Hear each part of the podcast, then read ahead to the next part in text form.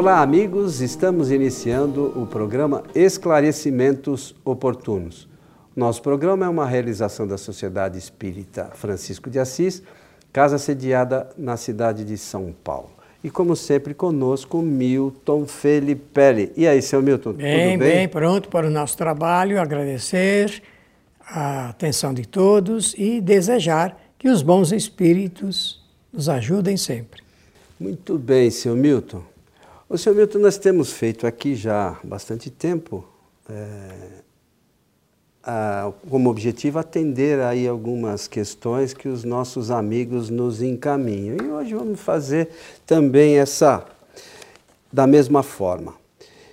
Então, é uma pessoa que, pelo que diz aqui, já assistiu um programa que a gente fez que nós falamos de alma gêmea. Então, diz ela: concorda com vocês é, de que não existe alma gêmeas no sentido de duas metades que se completam. Mas não pode ocorrer é, que dois espíritos possuem uma grande afinidade que permite que passem longas encarnações sempre juntos?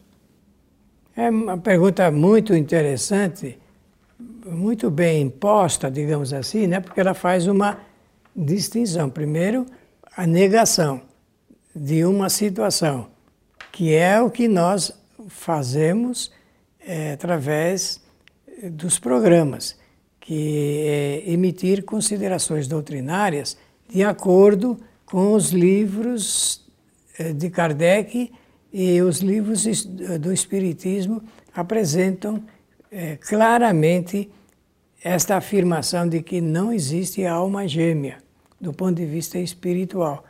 Acontece que eu eh, penso desta maneira, devido àquele romance escrito por Emmanuel através do Chico, chamado Há Dois Mil Anos, é nesse livro que aparece, então, uma poesia eh, atribuída ao Emmanuel, e ele, então, pelo, pelo amor, pelo, pela afinidade eh, que tinha com um, um espírito, no caso a Lívia, não é? É isso mesmo, né? Estou acertando, né? Então ele uh, faz um, um, uma poesia venerando uh, esse espírito. Acontece que doutrinariamente já se sabe que não existem espíritos eh, que se complementam, se completam, como se fossem duas metades, conforme essa proposta. Então o Espiritismo diz: não, não existe alma gêmea. Agora, a pessoa quer saber se pode ocorrer de dois espíritos com a parceria espiritual durante várias encarnações, se, pode, se isso aí pode existir. Claro que pode. Mas essa é uma outra. São coisas completamente distintas. Uma outra coisa. Nós, nós aqui estamos. Só para nós fazemos o programa Esclarecimentos Oportunos já cinco anos mais, ou mais, né? Mais. Já são quase 300 programas, porque nós temos uma afinidade e um objetivo. É, é só a gente fazer um paralelo, a coisa não é muito difícil, né? Não, e concordamos, é, cada um concorda é, na sua conclusão de estudos com o que o Espiritismo apresenta. Então, nada opor. Pode haver sempre pequenas, pequenos detalhes, pequenas diferenças, e, e, isso é, não é ruim, não, isso é muito bom que exista, porque é, essa é a demonstração de que os espíritos fazem, cada um de si, a sua jornada de evolução, com as ferramentas de trabalho que eh, lhes garante isso, inteligência, vontade e pensamento. Então, o espírito, cada um realiza a sua jornada de evolução. Mas durante uh, algum tempo, muito tempo, os espíritos podem combinar realmente eh, atividades que correspondam nesse processo de afinização os mesmos pensamentos. Isso pode acontecer sim. Como existe na história da humanidade casais que realmente combinam tanto a, a reencarnação quanto a continuidade dos seus estudos depois da morte física, é, e digamos, corresponde com a, com a benemerência que produzem para a humanidade. Então, por missão, eles podem reencarnar eh, de acordo com o grau do seu interesse para atender a essa necessidade. Mas agora, vejam bem, como o Espiritismo explica, cada espírito faz a sua é, evolução. Vamos usar essa expressão na, na, no afirmativo aí, para não deixar nenhuma sombra de dúvida. Cada espírito faz. Acontece que dois espíritos podem, podem caminhar juntos durante uma porção de tempos. Vamos também usar essa expressão. Mas, como a evolução é de caráter individual, é por iniciativa individual, atividade individual, também vai ocorrer que lá na frente cada um siga um determinado caminho ou assuma um compromisso, uma responsabilidade de assistência a, a coletividades e o outro siga outro. Isso poderá acontecer como de fato acontece. E isto é, é da lei do Criador, da lei chamada lei de evolução espiritual, ou de progresso do espírito, como chama Allan Kardec. O, sabe, Milton, eu acho que muita coisa hum, relacionada a esse tipo de dúvida decorre do, sempre do, da falta de conhecimento das bases da doutrina. A gente pega um romance, e no romance tem lá a licença poética, você pode falar qualquer ah, coisa. Ah, pode sim. Né? O espírito pode falar qualquer coisa. E a gente confunde é, essa qualquer coisa com, que o espírito fala com verdade. E não é assim que funciona. Então, é, se nós formos buscar na doutrina espírita é, como é que os espíritos foram criados, está lá escrito. Foram criados simples e sem conhecimento. Eles falam lá, muita gente traduz como ignorante. O ignorante hoje tem uma coisa um tanto quanto pejorativa, né? Mas é, significa como sem conhecimento. E aí ele vai ao longo das, da sua trajetória ganhando esse conhecimento. Por vezes, aí entra no que você falou, naquele, na, por um período, o nosso objetivo de conhecimento coincide. Ó, vamos agora fazer o programa Esclarecimentos Oportunos. Lá mais à frente, aí o Milton resolve fazer uma outra coisa e o Coelho resolve fazer uma outra coisa. Então, os espíritos também são assim. É, naquele período é, é que você quis dizer, né? mas a gente precisa saber que a gente foi criado um completamente independente do outro. Nós temos em alguns momentos afinidades com algumas pessoas em alguns períodos na nossa vida, como em períodos de espíritos, né? É, é, que depois passa. Então a gente na juventude, a gente tinha uma série de amigos que a gente tinha os mesmos objetivos. É, é só a gente perceber isso. É assim que funciona. Daí a pouco, cada um toma o seu caminho, como você acabou de dizer, né? Vai chegar o momento que esses espíritos, ó, agora eu quero buscar mais conhecimento científico. O outro, ó, eu vou, para mim agora é importante me desenvolver moralmente. E cada um segue a sua trajetória, mas num período determinado eles tiveram os mesmos objetivos.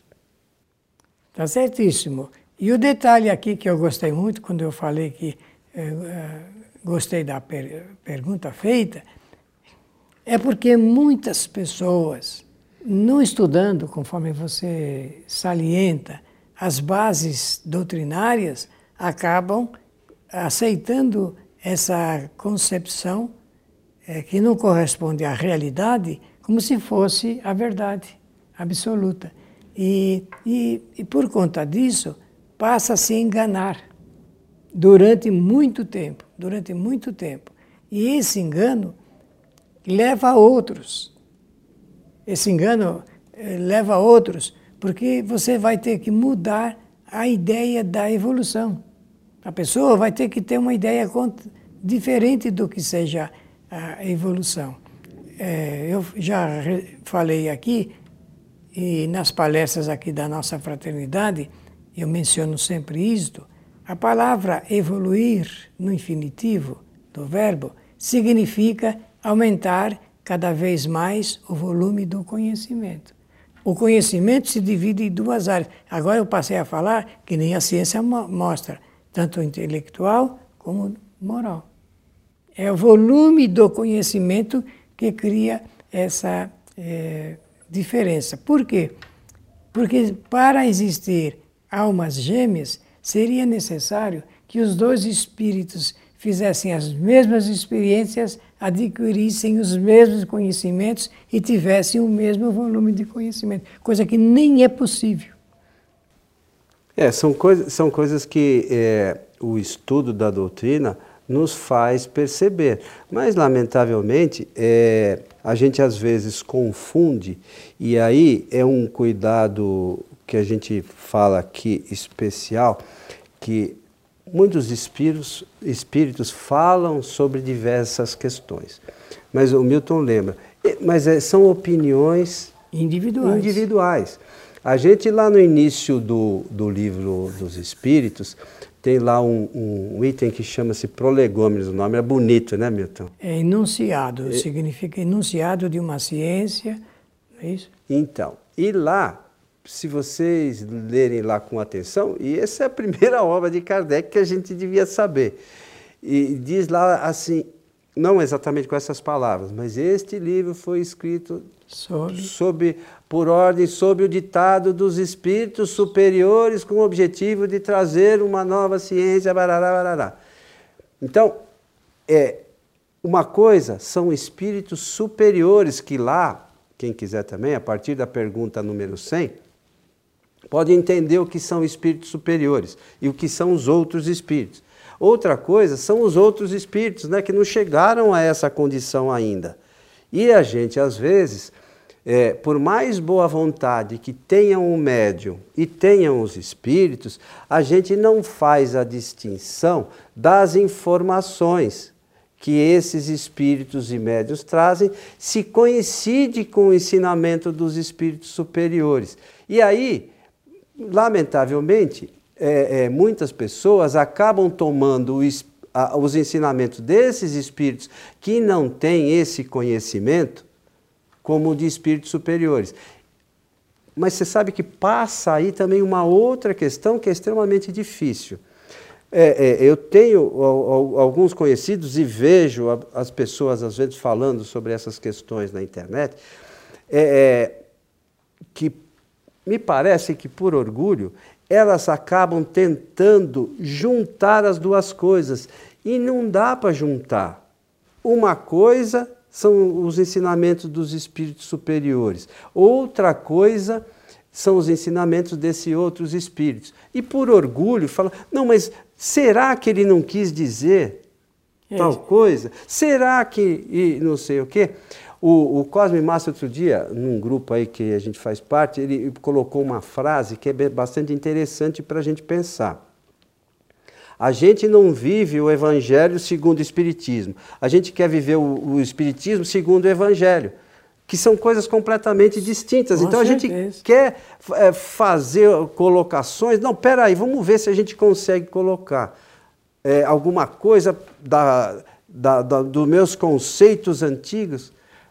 Não tem problema nenhum, sabe, Milton, a gente mudar o entendimento. O ruim é permanecer no erro. Não tem uma frase do tal de Jesus que o pessoal fala que é o espírito mais perfeito que teve aqui no planeta? Conhecereis a verdade e a verdade vos libertará? Então, a verdade é o conhecimento. E à medida que a gente vai aprimorando o conhecimento sobre as coisas, a gente vai se aproximando mais do que é verdade. Não é mais ou menos isso? É, e o Leon Denis soube apurar isso com uma nitidez muito grande. E no, no, num livro chamado Espiritismo e Cristianismo, ele diz claramente que muita coisa que se escreve em nome do Evangelho não foi dito por Jesus. E muita coisa que ele disse não se escreveu.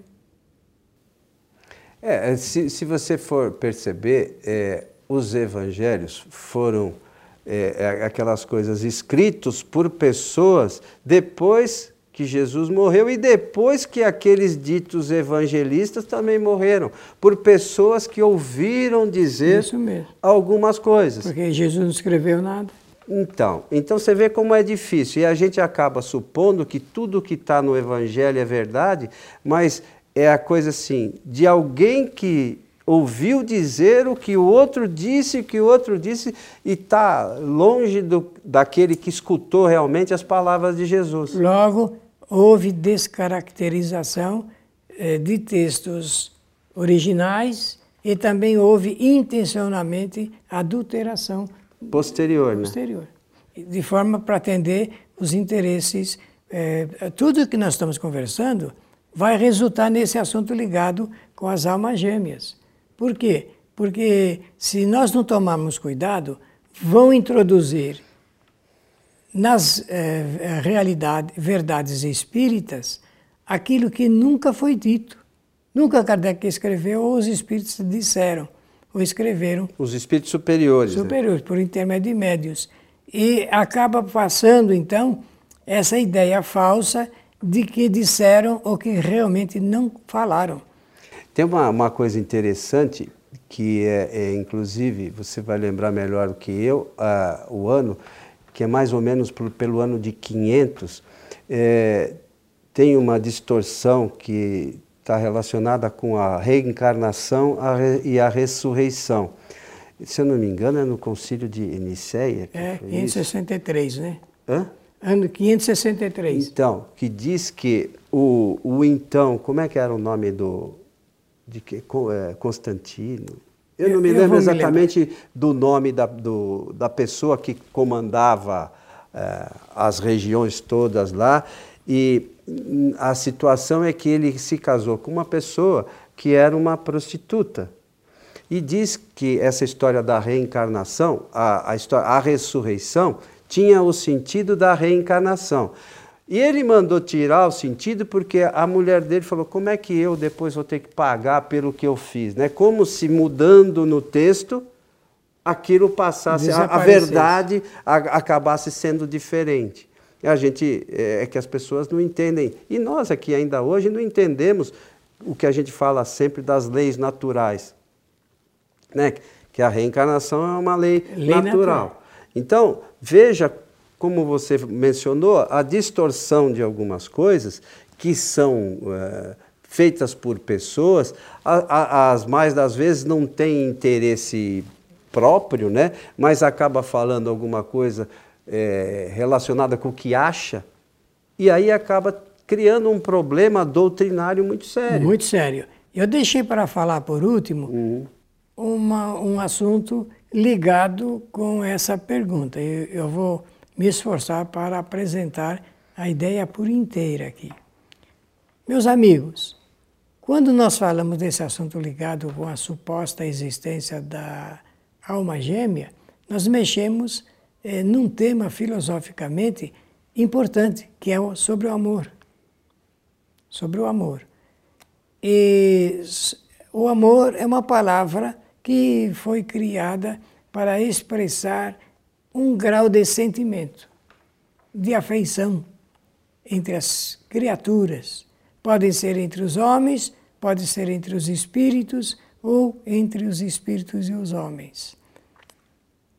Para existir esse assunto ligado com a, a alma gêmea, precisaria existir um grau de superioridade infinitamente maior do que nós imaginamos de amor. Porque o amor, para nós, quando a gente pede para uma pessoa definir o amor, ela vai sentir a maior dificuldade nessa definição, porque não é um, um assunto que se possa definir. Porque estamos falando de sentimento, o que sente, porque a palavra sentimento vem de sensação, do que sente um espírito. Se nós observarmos ali o que Allan Kardec produziu em termos de conceito filosófico é, na pergunta 257, né, do Livro dos Espíritos. Sobre as sensações, ensaio Isso. teórico sobre as sensações Por favor, leiam esse capítulo por inteiro para ter uma ideia, só uma ideia, do que Allan Kardec conseguiu apurar conceitualmente a respeito desse assunto ligado com as sensações. Então seria necessário mexer no assunto fundamental que é a sensibilidade. Olha, é um assunto meio difícil até de se pronunciar, porque o espírito não tem a mesma sensação que nós temos. Não existem essas sensações, porque a maior parte das pessoas confunde o que seria o amor com posse às vezes, né? Com o sentimento abstrato é, de possuir alguma coisa. Então, examine isso com cuidado, porque o Espiritismo veio para aclarar o nosso pensamento em relação às coisas da vida. Ou melhor dizer, com Allan Kardec, o Espiritismo surge para explicar como funcionam as leis naturais, leis de Deus, leis do Criador. Então, como a gente diz aqui, é preciso que a gente estude a doutrina. Aí você vai falar, mas pode perguntar ainda, né? Oh, mas vocês sabem tudo sobre isso? Claro que não. A gente está estudando, está aprendendo e a gente procura aqui, é, quando a, a, gente externa a nossa opinião, é, baseado na, nas obras fundamentais. Então, sobre essas questões relacionadas, por exemplo, às sensações dos espíritos, o Milton aqui colocou. Vê lá na pergunta 257 o que os espíritos superiores ensinam sobre isso. Não é o que o Milton. O Milton está dizendo o que ele acha, que é bem mais do que. Ele sabe, já estudou muito mais do que eu e ele pode externar melhor, e eu estou dizendo o que eu acho. Mas lá está tá externado o que os espíritos superiores trouxeram a Allan Kardec. Pode eventualmente ter algum problema nessas coisas da tradução que veio do francês, são pessoas que tinham lá algumas também ideias sobre essas questões e isso aí pode um pouquinho, às vezes, atrapalhar numa, numa ou noutra questão, mas o importante é que a gente tome o conhecimento. Está lá escrito, por exemplo, é, que o espírito não come, não bebe. Mas tem gente que quer que o espírito. Ah, mas eu acho que come. Tá bom, vai fazer o quê? Mas os espíritos. Só que isso, os espíritos superiores não diz que é espiritismo. O que ele diz que, que é espiritismo é que o espírito não come. Então não adianta. Taxativamente. Taxativamente. Então não adianta. Ah, mas eu quero, eu acho que o meu marido é minha alma gêmea. Sim, pode achar. Pode achar qualquer coisa. Só que não tem, isso não tem relação com os ensinamentos dos espíritos superiores. É só a gente não misturar as coisas. Eu posso achar qualquer coisa, o Milton pode achar qualquer coisa, mas o que a gente acha não necessariamente é exatamente o que os espíritos superiores. E não é doutrina espírita. Pois é, mas aí a gente acha outra coisa que não é doutrina espírita. A doutrina espírita em si não tem nada de errado. O que está de errado é o que a gente acha. Acha que ela tem. E a gente acha que acha. Milton, estamos chegando ao final de Muito mais um bem, programa. agradecer a atenção de todos e desejar que os bons espíritos nos ajudem sempre. Lembrando que esse programa pode ser assistido em nosso canal do YouTube, se vocês procurarem Allan Kardec TV. Esse e outras uh, atividades que nós fazemos, o programa O que diz Kardec, o programa, a palestra, nossas palestras, tem lá os antigos programas Transição, que a gente participou da produção, enfim, são mais de 800 vídeos que estão lá à disposição. A todos o nosso abraço e até o nosso próximo programa.